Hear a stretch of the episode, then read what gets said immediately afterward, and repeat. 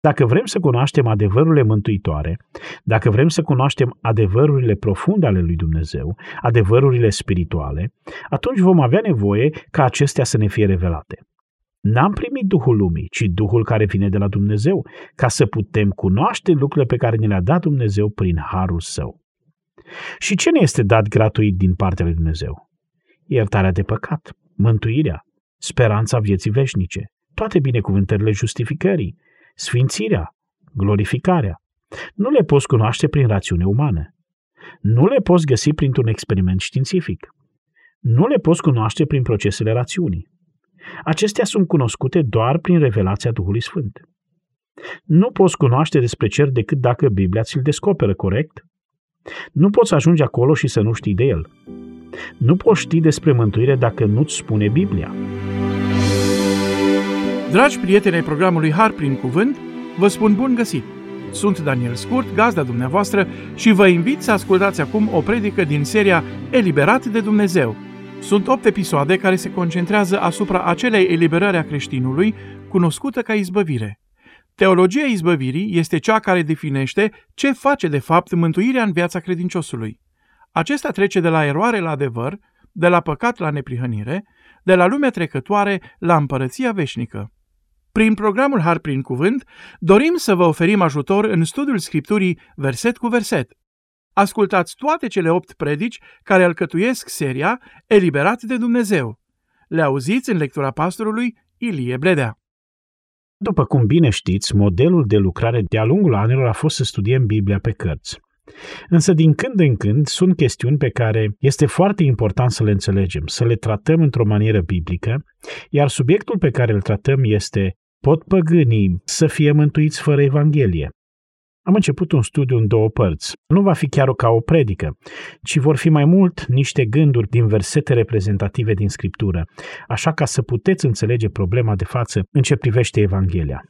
Poate că ar fi bine să fac un comentariu înainte să încep ceea ce am pregătit să vă spun astăzi.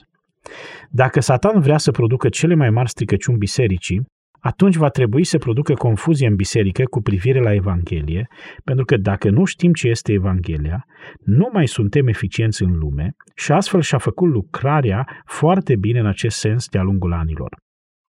Confuzia cu privire la Evanghelie este prezentă, nu predomină doar în creștinismul liberal și în formele false ale creștinismului, ci confuzia cu privire la Evanghelie există azi în lumea numită evanghelică.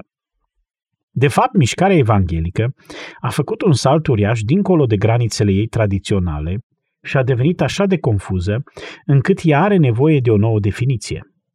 Însă, în cadrul acestui termen, fără formă de evanghelică, există o confuzie foarte mare cu privire la Evanghelie.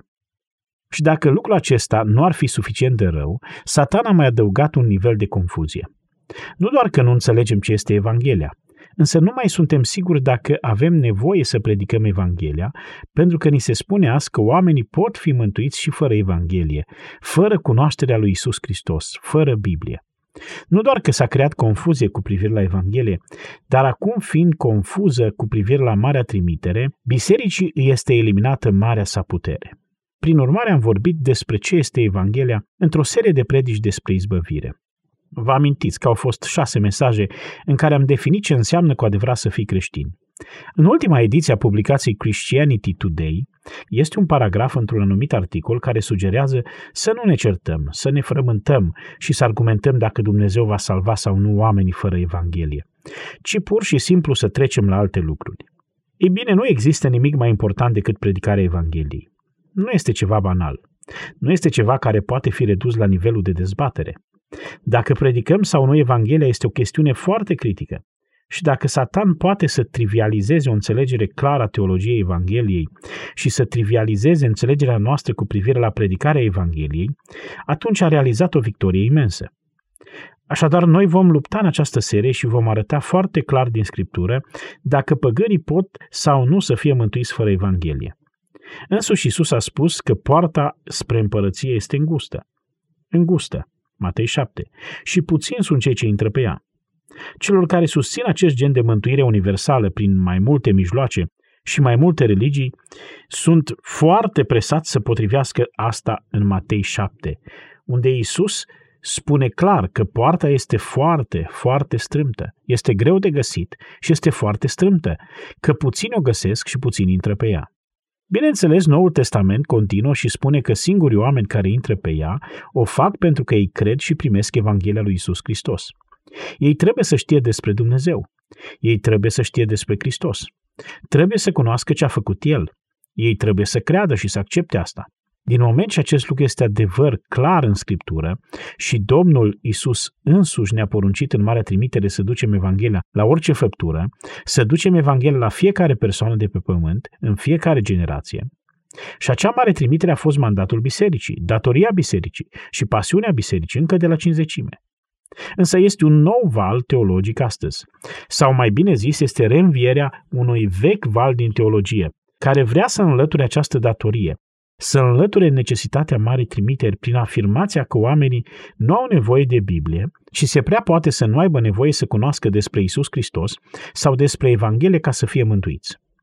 Am numit săptămâna trecută această ideologie, așa cum au numit-o și alții, ca fiind teologia naturală, că omul prin mijloace naturale, și anume prin intuiție umană, rațiune umană, poate să ajungă la cunoașterea lui Dumnezeu.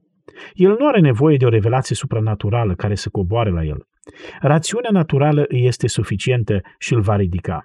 Și el poate cu rațiunea sa naturală și cu înclinațiile sale religioase naturale să ajungă la o cunoaștere mântuitoare a lui Dumnezeu, chiar și fără Biblie, și fără Evanghelie, și fără cunoașterea lui Iisus Hristos. El va experimenta un anume fel de credință și un anume fel de comportament pe care Dumnezeu îl va accepta ca fiind un efort suficient de bun, chiar dacă el nu cunoaște Evanghelia. V-am arătat că nu doar Biserica Romano-Catolică a afirmat asta, ci acum este de asemenea afirmată și între liderii din mișcarea evanghelică. Ei spun că oamenii pot fi mântuiți în multe contexte religioase sau chiar fără religie dacă își vor da silința cu informația pe care o au și cu înclinația lor naturală. Aceasta este de asemenea numită de unii lideri evanghelici ca perspectiva milei extinse, care spune că mila lui este mai largă decât credem noi. Noi ne gândim că mila lui Dumnezeu este limitată la cei care cred în Domnul Iisus Hristos, dar este o milă mai extinsă care include pe cei care nu cunosc nimic cu privire la Biblie sau la Iisus Hristos. Dacă ei își dau silința cu ceea ce au, atunci ei vor fi în ordine. Acum, asta nu doar atacă unicitatea Dumnezeului triunic, că numai în Biblie îl vei găsi pe Dumnezeu ca Trinitate. Asta nu atacă doar nașterea din fecioară, întruparea, viața fără de păcat a lui Hristos, moartea lui înlocuitoare și ispășirea, învierea, înălțarea, mijlocirea și a doua venire ca și cum ar fi una din mai multe căi către Dumnezeu, dar de asemenea nimicește și unicitatea Scripturii. Face Biblia să fie una între multe altele. Dar permite Biblia asta? Aceasta este întrebarea. Poți să ajungi acolo prin rațiune? Poți să ajungi acolo filozofic? Poți să ajungi acolo emoțional, simțind că nu este corect? Și întotdeauna apare întrebarea. Ei bine, ce se întâmplă cu oamenii care nu au mesajul? Ce se întâmplă cu oamenii care nu au auzit niciodată Evanghelia? Primul răspuns este, ar fi bine să te grăbești să ajungi la ei cu ea, pentru că ni s-a poruncit să facem lucrul acesta. Al doilea, dacă Dumnezeu în scopul său suveran, veșnic, electiv, a hotărât să aducă oamenii la mântuire, atunci se va asigura că ei vor primi Evanghelia, iar noi suntem instrumentele prin care acea Evanghelie este propovăduită. De asemenea, concluzionăm din capitolul 1 din Romani că dacă oamenii înțeleg lumina care vine din creație, lumina cunoașterii lui Dumnezeu din creație, dacă ei înțeleg ceea ce le-a fost dat așa cum este indicat în Romani 1 și Fapte 17, că Dumnezeu este aproape de ei și Dumnezeu se manifestă în creație, și dacă ei recunosc asta și dacă ei recunosc că sunt păcătoși prin conștiința pe care le-a dat-o Dumnezeu și prin legea scrisă în inima lor, și dacă ei au o dorință sinceră de a-L cunoaște pe Dumnezeul adevărat și El să le rezolve păcatele, promisiunea Scripturii este că Dumnezeu va aduce lumina în acea inimă căutătoare. Profetul din Vechiul Testament a spus, dacă mă veți căuta cu toată inima, mă veți ce? Găsi. Iisus a spus-o și în Predica de pe munte, căutați și veți găsi.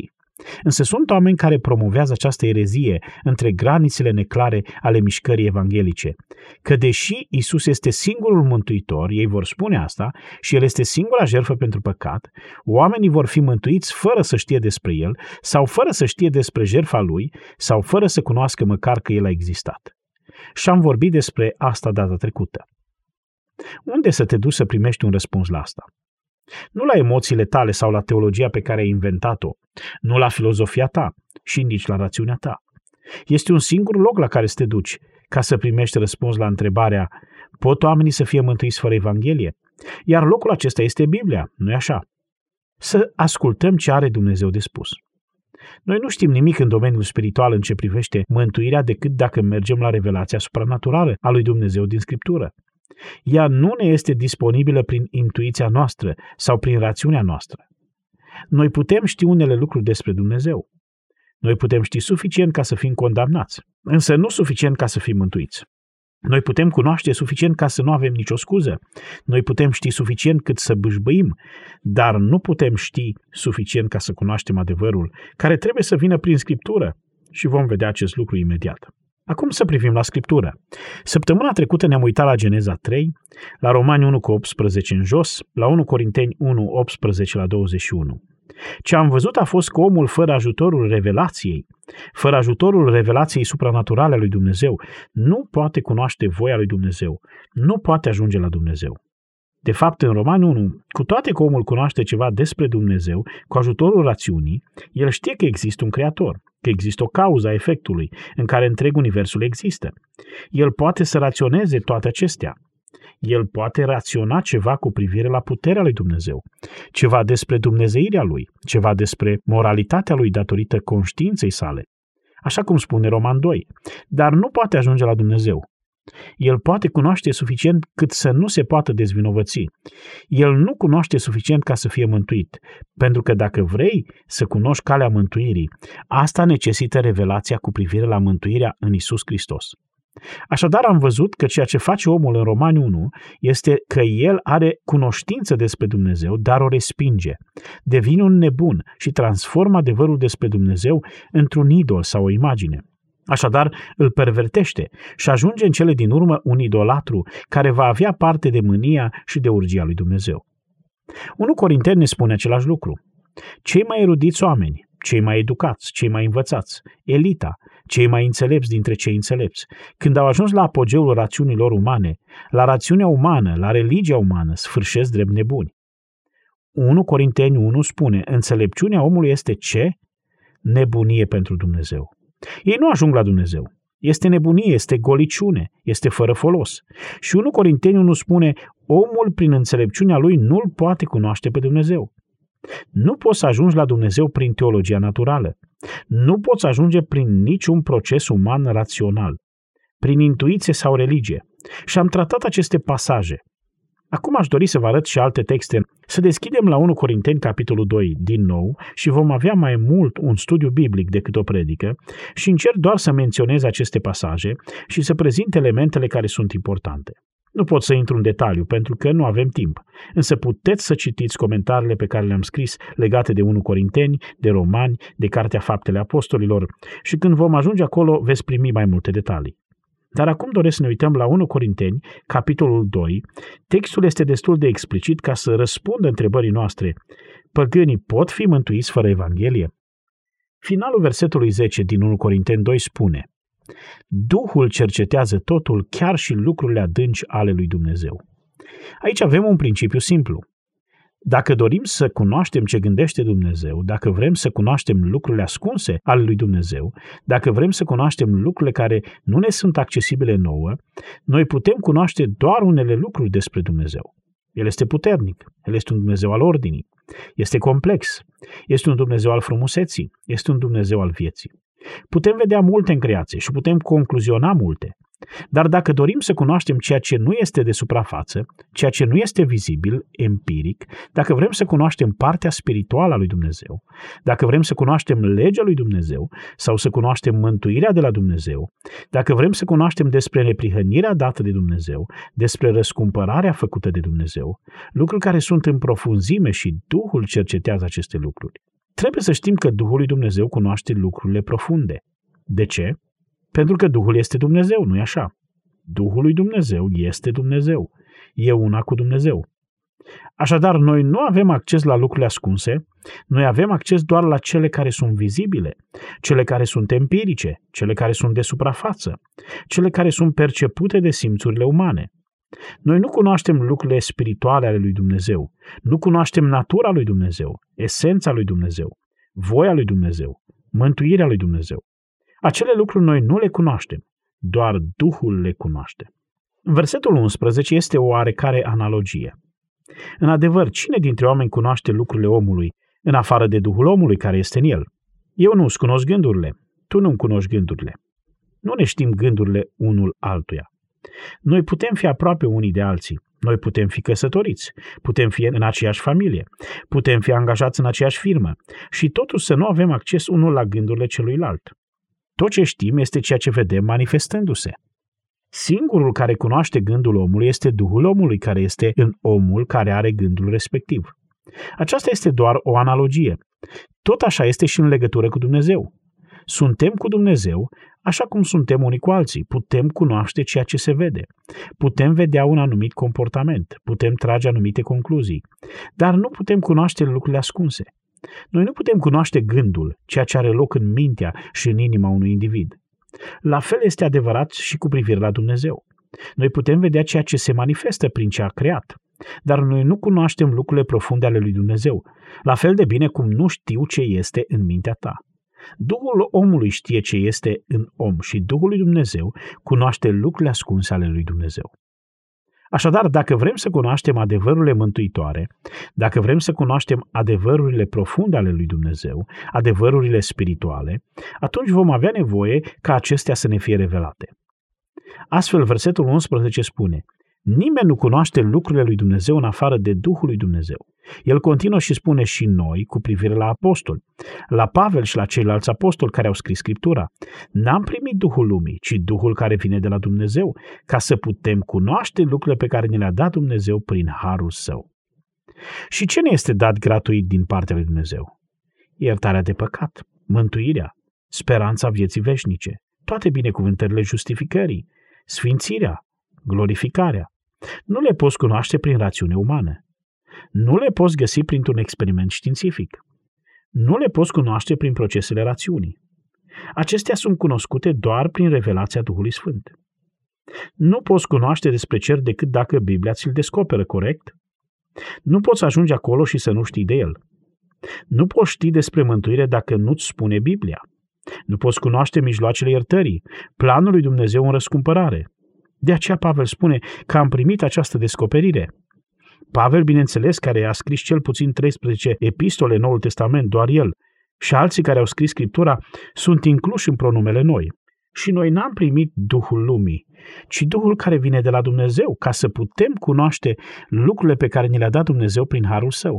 Și apoi spune în versetul 13: și vorbim despre ele nu cu vorbiri învățate de la înțelepciune omenească, ci cu vorbiri învățate de la Duhul Sfânt.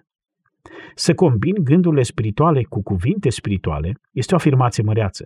El nu ne-a dat doar gândurile, Duhul Sfânt nu ne-a dat doar gândurile, dar ne-a dat ce? Cuvintele. Și noi am scris aceste cuvinte. Toată Scriptura este insuflată de Dumnezeu, așa-i? Și 1 Petru spune: au scris mânați de Duhul Sfânt. Aceasta este singura cale prin care putem cunoaște despre răscumpărare. Aceasta este singura cale prin care putem cunoaște despre mântuire. Aceasta este singura cale prin care putem cunoaște lucrurile care sunt mai adânci decât ce este la suprafață, lucrurile ascunse ale lui Dumnezeu. Cobori în fântâna spirituală și ea este singura sursă disponibilă nouă, pentru că a fost dată de Duhul Sfânt apostolilor care au scris și i-au primit gândurile spirituale și le-au transformat în cuvinte spirituale. Acum să ne uităm la versetul 14. Am putea să luăm acest verset și să-l prezentăm oricărui om care susține teologia naturală. Ascultați! Dar omul firesc nu primește lucrurile Duhului lui Dumnezeu, căci pentru el sunt o nebunie și nici nu le poate înțelege, pentru că trebuie judecate duhovnicește sau evaluate, examinate. Iată care este problema. Omul natural, fără ajutorul supranatural al revelației, fără ajutorul Scripturii, omul natural nu poate cunoaște lucrurile pe care doar Duhul lui Dumnezeu le cunoaște. El nu poate cunoaște lucrurile ascunse. Pentru el acestea sunt o nebunie. Sunt totalmente un nonsens, așa spune el. Nu le poate pricepe, nu le poate înțelege, nu le poate cuprinde pentru că ele sunt evaluate spiritual, nu evaluate rațional. Ele nu pot fi examinate de o minte rațională. Ele nu pot fi examinate prin orice studiu empiric. Ele nu pot fi obținute prin intuiție umană. Nu se poate. Așadar, unde te va duce teologia naturală? Iată versetul teologului natural. Teologia naturală nu te va duce nicăieri. Nu poți primi lucrurile Duhului lui Dumnezeu. Ele sunt o nebunie absolută, sunt un nonsens. Nu poți să le înțelegi pentru că ele pot fi evaluate doar prin puterea și descoperirea Duhului Sfânt. Este un verset foarte important. Însă pentru aceia dintre noi care cunoaștem Scriptura, care am fost învățați de Duhul Sfânt prin Scriptură, finalul versetului 16 spune: noi însă avem gândul lui Hristos. Acest lucru este crucial, pentru că acest lucru completează Trinitatea. Tatăl este Dumnezeu, Duhul lui Dumnezeu cunoaște exact lucrurile ascunse ale lui Dumnezeu, lucrurile care nu sunt percepute nici de cele cinci simțuri și nici de rațiunea umană. El, Duhul, cunoaște de plina adâncimea adevărurilor spirituale care constituie gândul lui Hristos. Care este gândul lui Hristos? Este modul în care gândește. Noi știm cum gândește Hristos. Poate spui: cum putem ști cum gândește Hristos? Pentru că este revelat aici, așa-i? Noi știm cum gândește. Noi știm gândurile lui Hristos în ce privește mântuirea. Noi știm gândurile lui Hristos în ce privește mântuirea pentru că Duhul Sfânt ni le-a descoperit aici în Scriptură. Omul natural, fără ajutorul gândului lui Hristos descoperit de Duhul, nu ajunge nicăieri. El ajunge să nu înțeleagă nimic. El ajunge ca un nebun. Exact cum a spus la Romani 1. Exact cum a spus la 1 Corinteni 1. Repetă din nou și din nou același lucru. Fie că ești în Romani 1, 1 Corinteni 1, 1 Corinteni 2, efectul va fi același. Omul lăsat de unul singur sfârșește ca un nebun în judecata sa. Singura cale prin care poți cunoaște gândul lui Dumnezeu în ce privește lucrurile ascunse, lucrurile cu privire la mântuire, este prin revelația Scripturii. De aceea Matei 4,4 spune că noi trăim cu orice cuvânt care iese din gura lui Dumnezeu. De aceea a spus Iisus ucenicilor în Ioan 14,26: dar Mângâietorul, adică Duhul Sfânt pe care îl va trimite Tatăl, în numele meu vă va învăța toate lucrurile și vă va aduce aminte de tot ce v-am spus eu. Vă va învăța, așa ca să puteți să scrieți lucrurile ascunse care nu sunt perceptibile simțurilor umane sau intuiției umane. Dacă vreți să cunoașteți lucrurile ascunse, lucrurile despre mântuirea noastră, cele care constituie gândul lui Hristos, trebuie să aveți parte de o revelație divină. Noi, spune Apostolul Pavel, avem gândul lui Hristos.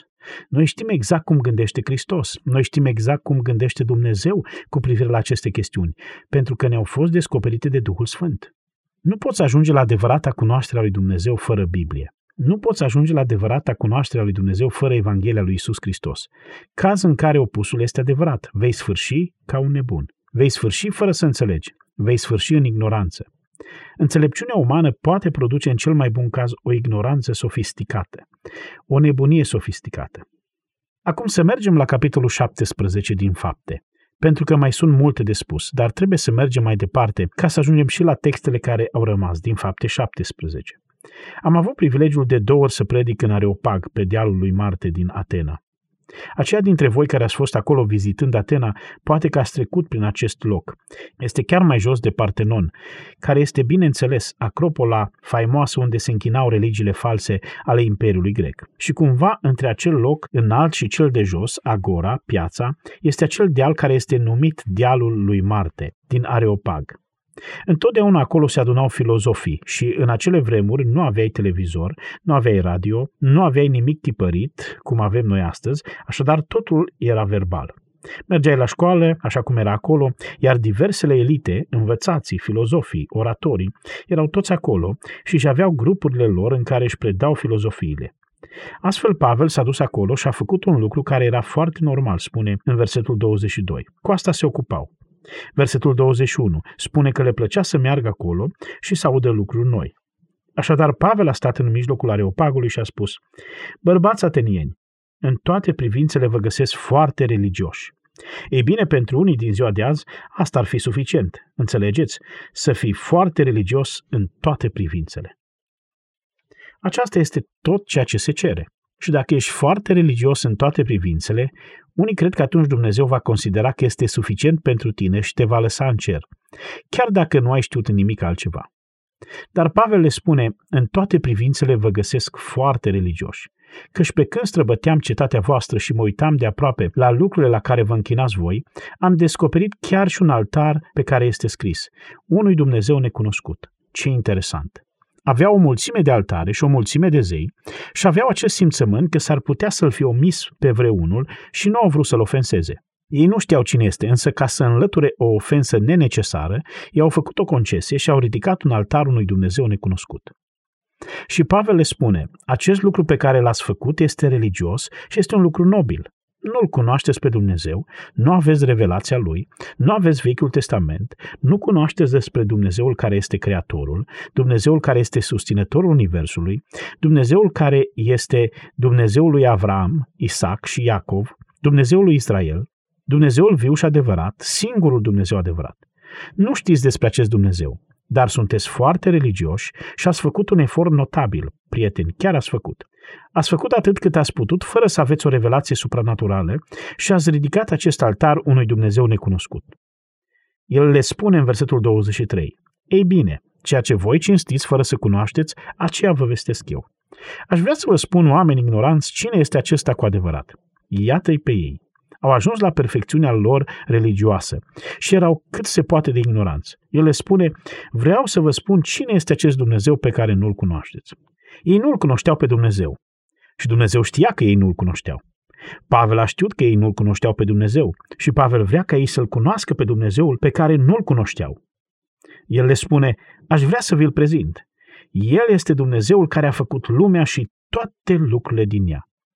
Din moment ce El este Domnul cerului și al pământului sau stăpânitorul, El nu locuiește în temple făcute de mâini omenești, nici nu este slujit de mâini omenești.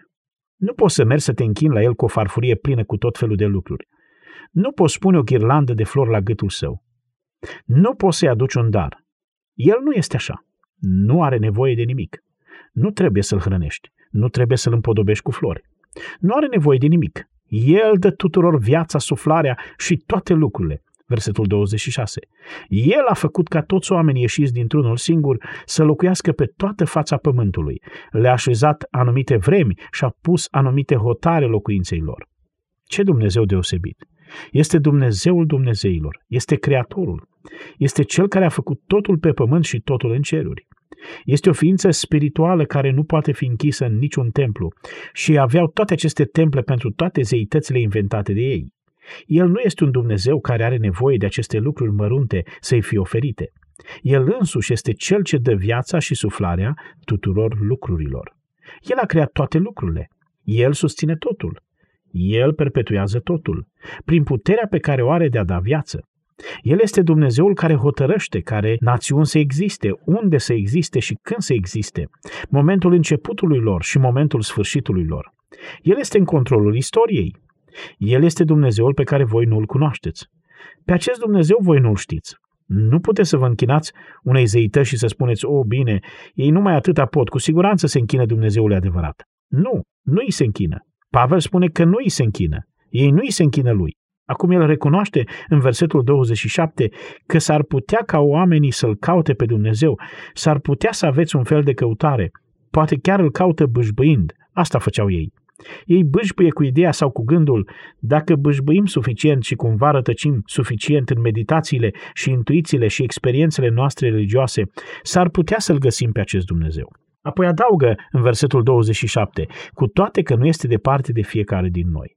Știi cât de aproape este de tine? Versetul 28. În El avem viața, mișcarea și ființa. Știi cât de aproape este Dumnezeu de un păgân? Este atât de aproape încât este chiar acolo. Este omniprezent. Este sursa vieții. Ei nu ar putea să mai respire dacă nu ar fi Dumnezeu acolo. Atât de aproape este și totuși nu-L cunosc. Ei încă Îl caută bâșbâind. Ei încă Îl caută. Sunt în ignoranță. Nu-L pot găsi. Cu toate că este acolo. Ei nu-L pot găsi. Asta vrea să spună. Unul dintre poeții lor chiar a recunoscut, spune în versetul 28, după cum au zis și unii din poeții voștri, suntem din neamul lui.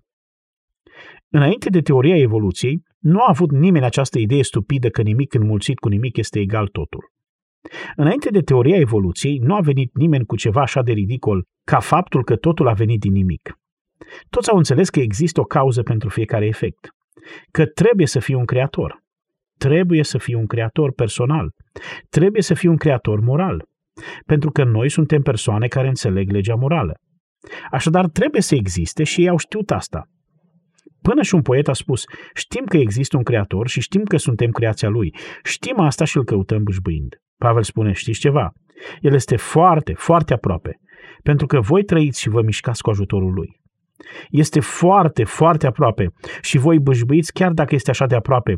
Și oricât ați bâșbâi, nu puteți să intrați în legătură cu el. Nu puteți. De fapt, știți ce ați făcut. Ați făcut un lucru teribil. Versetul 29. Astfel, deci, fiindcă suntem de neam din Dumnezeu, nu trebuie să credem că dumnezeirea este asemenea aurului sau argintului sau pietrei cioplite cu meșteșugirea și iscusința omului. Știți ce fac ei? Exact asta. Exact ce spune Romani 1. Ei bâșbâie.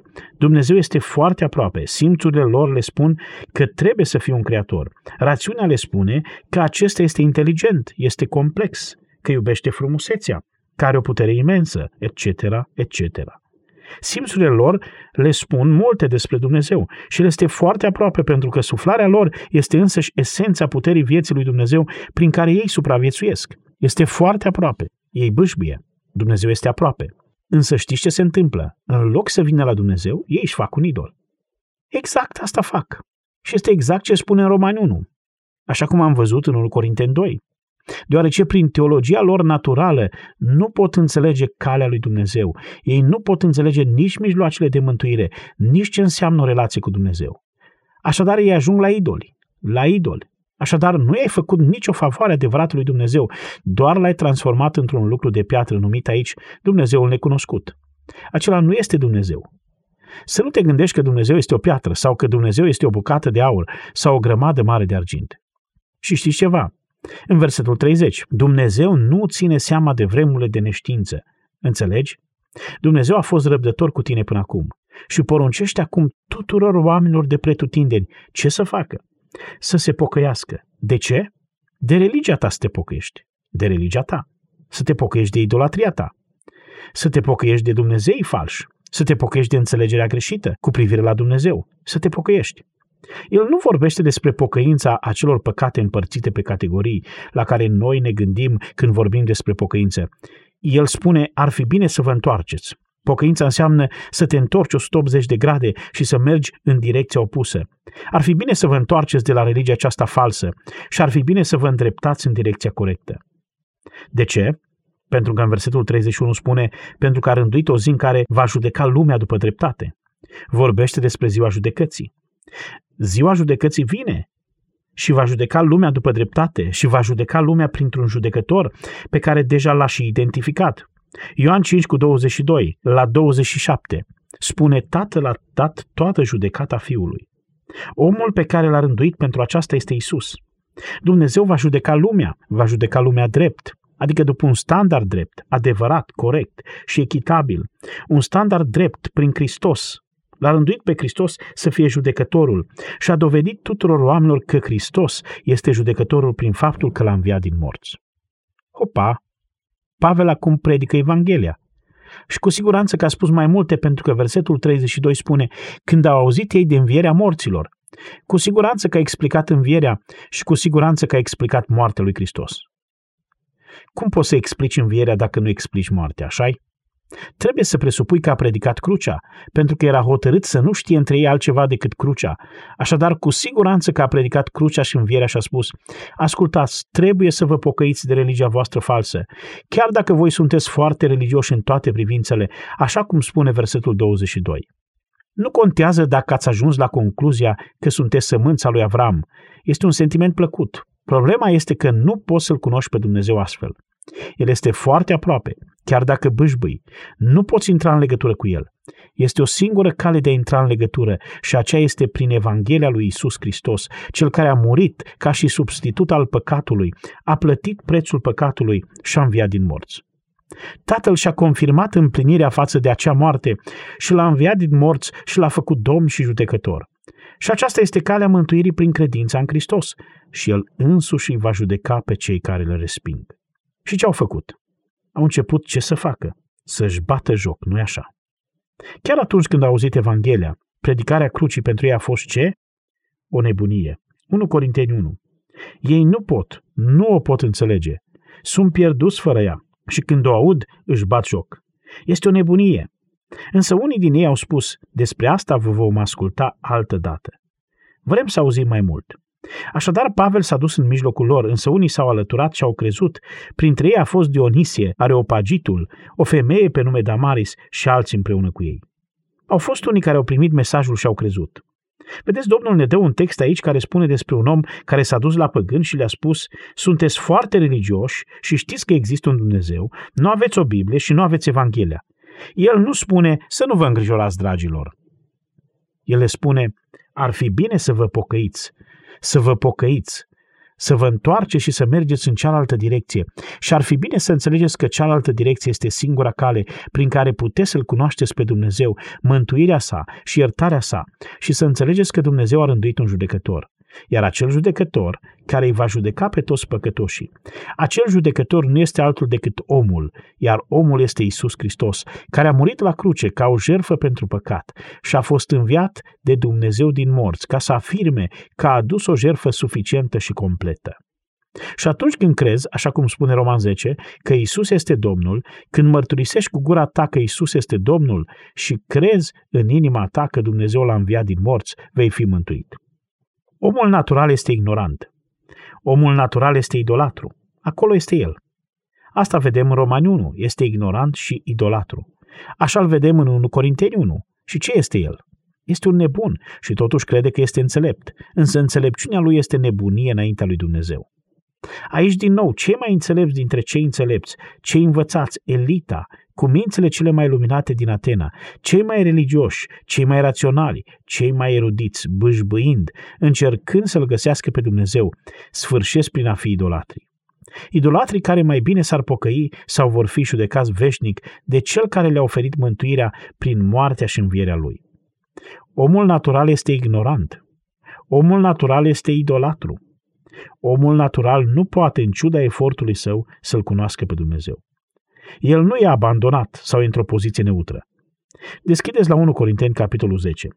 Aici găsim ceva care zdrobește această erezie. 1 Corinteni, capitolul 10. Aș dori să vă ofer puțin din context. Ești creștin și trăiești în Corint. Ai fost convertit de la o religie falsă și te-ai căsătorit. Și să spunem că soția ta este creștină. Amândoi ați venit la Hristos și sunteți în biserică. Însă soacra ta încă se închină lui Dionisie sau unui alt Dumnezeu fals. Iar soacra ta spune: știți, au o mare sărbătoare la templu și este foarte important să veniți, pentru că îl vor onora pe socrul tău, toată familia va fi acolo și este foarte important să veniți. De asemenea, și soția ta, pe cât de bine intenționată este, creștină fiind, simte presiunea mamei. Tu îi răspunzi: ei bine, nu știu, nu aș vrea să merg, dar de asemenea nu vreau nici să stric relația cu mama soacră. Ce să fac? Așa că mergi cu creu la templul lui Dionisie, intri înăuntru, iar acolo are loc o orgie pentru un zeu fals. Este o mare masă și mănânci o parte din mâncare, iar o parte este oferită ca jertfă zeului fals. Te simți realmente prost în această privință, însă după toate acestea te gândești că este multă presiune din partea soacrei care îngreunează lucrurile. Pentru că soția ta simte asta, știi că dacă ea nu este fericită, nici tu nu ești fericit. Așa că faci asta. Înțelegi presiunea. Acest scenariu este posibil. Ar mai putea fi și altele. Vii duminica următoare la masa Domnului. Stai și iei pâinea și paharul și îl cinstești pe Domnul. Însă tocmai ai venit dintr-un loc unde ai participat la un ospăț în cinstea unui zeu fals. Acum cineva poate spune: bine, numai că acești oameni nu știu mai mult. Este o încercare bună să îl găsești pe adevăratul Dumnezeu. Este un efort benefic și dacă ei vor încerca să trăiască puțin mai sus decât restul comunității lor, poate că Dumnezeu va accepta asta. Aș dori să înțelegeți imaginea de ansamblu. În versetul 20, exact acesta este scenariul aici, în Corint, versetul 20. Nu spune Pavel, un idol nu este chiar nimic, un idol în sine, un idol de piatră nu e un nimic. Dimpotrivă, eu zic că ce jertfesc neamurile, jertfesc dracilor și nu lui Dumnezeu. Ați înțeles? Aceasta nu este o jertfă adusă lui Dumnezeu. Apropo, neamurile. Ce sunt neamurile? Oricine nu este evreu, națiunile, etnos, națiunile, oricine, păgânii, toți păgânii, întreaga lume, toți. Tot ceea ce i-au jertfit, așa zișilor idoli de piatră, de argint și de aur, de lemn, nu a fost închinat lui Dumnezeu. Ei nu se închinau lui Dumnezeu, ci intrau în legătură cu forțele iadului. Erau în legătură cu Satan și cu demonii. Niciodată să nu înțelegeți greșit acest lucru. Poate spui, bine, dar acești păgâni sărmani și bine intenționați au încercat și ei să-și croiască drumul lor spre Dumnezeu cum au putut mai bine. De fapt, ei își croiau drumul lor către iad. Ei erau în legătură cu forțele demonice care imitau niște idoli care nu existau. Nu există alt zei decât Dumnezeul adevărat, așa-i? Oamenii cred că există pentru că demonii imitau zeii la care ei se închinau și făceau suficiente lucruri ca să-i țină pe oameni ocupați cu acele zeități care sunt false. Nu există poziție neutră. Nu există ce păcat că sunt ignoranți. Nu există ce rău că sunt abandonați. Nu sunt. Rațiunea naturală încearcă să-L găsească pe Dumnezeu și sfârșește prin a fi idolatră. Rațiunea naturală încearcă să-L găsească pe Dumnezeu și sfârșește în domeniul demonicului. Demonii sunt în spatele tuturor religiilor false. Ei sunt în spatele tuturor sistemelor filozofice și religioase. Ei sunt în spatele, uimitor este pasajul 2 Corinteni 10:3-5, ei sunt în spatele oricărei înălțimi care se ridică împotriva cunoașterii lui Dumnezeu. Orice idee împotriva lui Dumnezeu este demonică. Este demonică. Orice nu este adevărat cu privire la Dumnezeu, orice nu este biblic, este demonic. Satan se preface împreună cu demonii lui în îngeri sau slujitori ai luminii. Zeul budiștilor este un demon, zeul musulmanilor este un demon, zeii hindușilor sunt demoni, zeul mormonilor este un demon, Dumnezeul martorilor lui Jehova este un demon și orice altă religie care le respinge pe Hristos. Toate sunt demonice. Asta merge înapoi la Deuteronom, la Pentateuch, la vechea lege. Deuteronom 32:17. Moise scrie că au adus jertfe dracilor, unor idoli care nu sunt Dumnezei. Mai este și Psalmul 106:37. Ei nu vor ajunge la Dumnezeu, ei vor ajunge la Satan și la demoni. Știți, o bună cale prin care poți ilustra asta este în 2 Ioan, versetele 9, 10 și 11. Și în 2 Ioan 9:10-11, Ioan scrie că dacă ai deviat de la învățătura Bibliei despre Hristos, dacă ai deviat de la ce învață Biblia despre Hristos, nu spunem că l-ai respins pe Hristos, negând că El a trăit, negând că a murit, ci dacă te-ai abătut de la ce învață Biblia cu privire la Hristos, spune asta, nu l-are pe Dumnezeu. Ideea este că poți să crezi în Trinitate, poți să crezi în nașterea lui Hristos, poți să crezi în viața lui Hristos, poți să crezi în moartea lui Hristos, dar dacă spui că El nu este Dumnezeu, acest detaliu, dacă spui că nu a trăit o viață fără de păcat, dacă spui că nu a murit o moarte înlocuitoare, dacă spui că nu a înviat literalmente din morți, dacă nești ceva ce este revelat biblic cu privire la Hristos, nu îl ai pe Dumnezeu. Așadar, ascultați asta. Dacă te înșeli cu privire la Hristos, nu-L cunoști pe Dumnezeu. Să nu spui nimic dacă nici măcar nu știi despre Isus. Ești în legătură cu demonii. Oamenii m-au întrebat, este multă religie satanistă în societatea noastră? Da, peste tot, cu excepția adevărului. Totul este satanic, în afară de creștinism, la un nivel mai mic sau mai mare, într-o manifestare sau alta. Nu toți cum sunt unii se închină lui Satan, dar sunt unii care chiar se închină lui Satan. Însă oricine nu se închină Dumnezeului adevărat și viu prin Isus Hristos, implicit se închină lui Satan. Cred că nu vrei să faci asta, pentru că Dumnezeu este foarte gelos. Versetul 22. Să nu-L provocăm pe Dumnezeu la gelozie. Nu puteți sta la masa demonilor și la masa Domnului, spune în versetul 21. Versetul 22. Vrem să întărâtăm pe Domnul la gelozie? Deuteronom 32:21. Dumnezeu spune, mi-au întărâtat gelozia prin ceea ce nu este Dumnezeu. M-au mâniat prin idolii lor de șerți. Dumnezeu nu se uită la un idol și spune, o, ce bună încercare, cred că este suficient ca să te las în cer. Dumnezeu se uită la un idol și spune, acela mă face gelos, îmi provoacă mânia. Și nu dorești să-L provoci pe Dumnezeu la mânie. De ce? Pentru că nu ești mai tare decât El. Nu cred că vrei să te lupți cu Dumnezeu, nu-i așa? Singura cale prin care poți să te lupți cu Dumnezeu este să fii mai tare decât El, însă nu ești. Situația este destul de serioasă.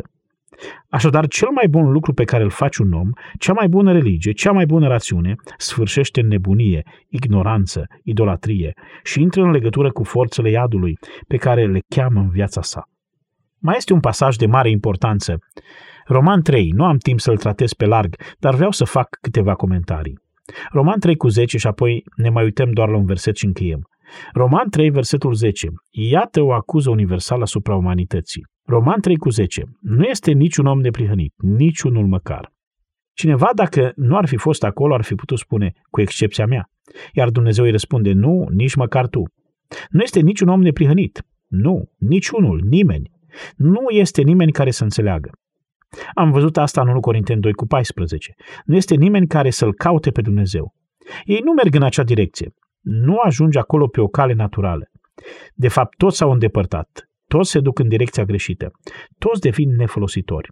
Nu este nimeni care să facă binele, niciunul măcar. Ei nu fac binele, nu este bine. Așa cum obișnuia John Gardner să spună, este un bun rău, s-ar putea să fie un bun la nivel uman. Este bunătate sau este a fi drăguț față de cineva sau este caritate. Dar este un bun rău pentru că motivul nu este să-L glorifice pe Dumnezeu. Și orice mai puțin decât asta este un motiv greșit. Ei nu fac bine. De fapt, adevărul este că ei sunt stricați pe interior. Gâtlejul lor este un mormânt deschis, se slujesc de limbile lor ca să înșele.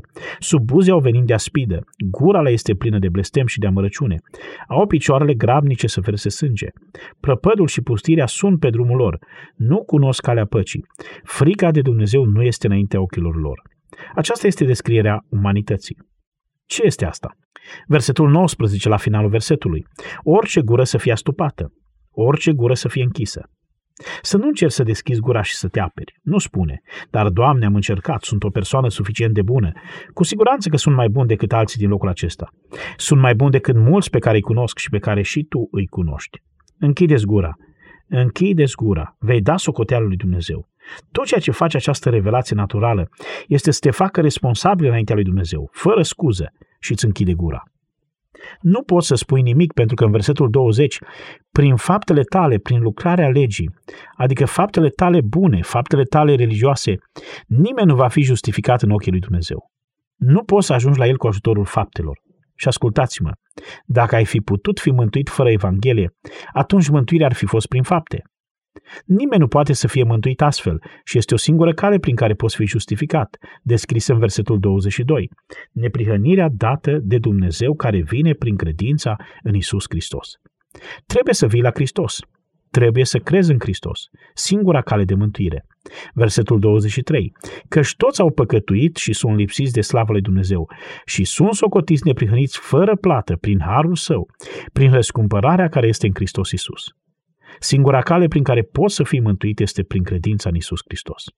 Bine, încă un pasaj. 2 Tesaloniceni 1,8. Acesta este foarte scurt și foarte puternic. 2 Tesaloniceni 1,8.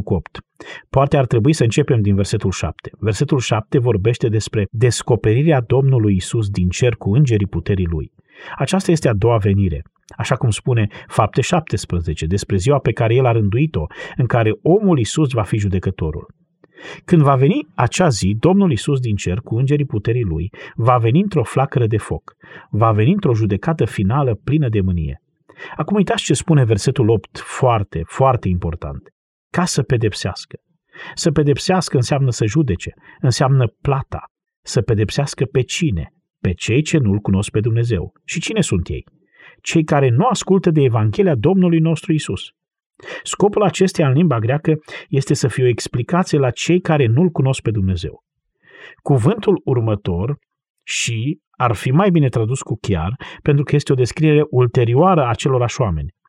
Această judecată finală și fierbinte va cădea peste cei care nu-L cunosc pe Dumnezeu în virtutea faptului că ei nu ascultă de Evanghelia Domnului nostru Isus. Și ei vor avea ca pedeapsă o pierzare veșnică de la fața Domnului și de la slava puterii Lui. Dacă nu crezi Evanghelia, atunci nu-L cunoști pe Dumnezeu. Dacă nu-L cunoști pe Dumnezeu, vei fi judecat. Poți citi cartea Apocalipsa și să vezi judecata Lui în detaliu. Vedeți, aceste perspective eretice ale inclusivismului și a milei extinse, sau așa cum a numit-o un scriitor, lumina ulterioară sau teologia naturală. Lumina ulterioară este cea despre care Peter Crift a spus, când vei muri și vei merge în ceruri, ceea ce nu știi aici va fi corectat acolo. Toate acestea au niște implicații înspăimântătoare. Este o erezie blestemată și mortală, pentru că noi trebuie să-i câștigăm pe oameni cu Evanghelia, așa încât ei să audă și să fie mântuiți. Dumnezeu însuși, spunea Augustus Strong în teologia sa cu mulți ani în urmă, Dumnezeu însuși este singura sursă de cunoaștere în ce privește ființa sa și relația cu El. Și Dumnezeu, ca fiind singura sursă, trebuie să ni se descopere și a făcut-o prin Duhul Sfânt, care cunoaște lucrurile ascunse ale lui Dumnezeu, pe care le-a revelat scriitorilor care le-au scris, iar astfel avem gândul lui Dumnezeu și gândul lui Hristos. Teologia naturală te reduce la un închinător la idol ignorant în legătură cu demonii și care se îndreaptă spre judecata divină. Acea revelație naturală, acea teologie naturală este suficientă să condamne, dar nu să mântuie. Îl face pe om să fie fără nicio scuză, dar nu îl face să nu fie condamnat. Porunca și datoria noastră de creștini responsabili așadar este aceeași. Mergeți în toată lumea și propovăduiți Evanghelia la orice făptură. Acesta este un bun pasaj cu care să închei, cu cuvintele lui Iisus de la finalul Evangheliei după Marcu, 15 și 16 din capitolul 16. Duceți-vă în toată lumea și propovăduiți Evanghelia la orice făptură. Cine va crede și se va boteza, va fi mântuit, dar cine nu va crede, va fi osândit. Aceasta este trimiterea noastră. Ea rămâne și noi suntem responsabili pentru ea, pentru ca oamenii să audă adevărul mântuitor. Tată, îți mulțumim din nou pentru claritatea cu care ne vorbește cuvântul aceste lucruri. Mai sunt și alte pasaje pe care le putem studia, multe altele care abordează această chestiune, dar este suficient pentru noi să știm că nu ne-ai lăsat nicio urmă de îndoială și nicio întrebare pentru orice minte sănătoasă cu privire la acest subiect. Motivul pentru care suntem trimiși până la marginile pământului cu Evanghelia, motivul pentru care să mergem cu pasiune, cu convingere și sacrificiu, este pentru că e necesar ca oamenii să audă ca să fie mântuiți. Te rugăm să ne folosești, Doamne, să facem asta. Vrem să ne faci sensibili și dornici să mergem, să prezentăm Evanghelia cu credincioșie în toate vremurile, la toți oamenii. Aceasta este chemarea noastră, trimiterea noastră, porunca pe care am primit-o. Aceasta este datoria noastră. Acesta este marele nostru privilegiu. Te rugăm să înalți adevărul și să nimicești toate minciunile și toate confuziile. Te rugăm să-ți păzești poporul pentru ca ei să cunoască voia ta care este revelată în cuvântul tău. Îți mulțumim în numele lui Hristos. Amin. Ați ascultat în lectura pastorului Ilie Bledea o predică din cadrul seriei Eliberat de Dumnezeu, din serialul Har prin Cuvânt, produs de Ștefan Alexe. Vă anunțăm că prin amabilitatea Grace to You, echipa Har prin Cuvânt vă oferă în dar cu această ocazie una din cărțile sau broșurile scrise de John MacArthur. Aflați care este titlul ei în această perioadă scriindu-ne la harprincuvant@gmail.com sau sunând la telefonul 0740 054 599. Onorăm doar solicitările din țara noastră, iar taxele poștale sunt gratuite. Dacă apreciați acest serial, recomandați-l și prietenilor dumneavoastră. Sunt Daniel Scurt și vă invit să ascultați și următorul mesaj din Har prin Cuvânt.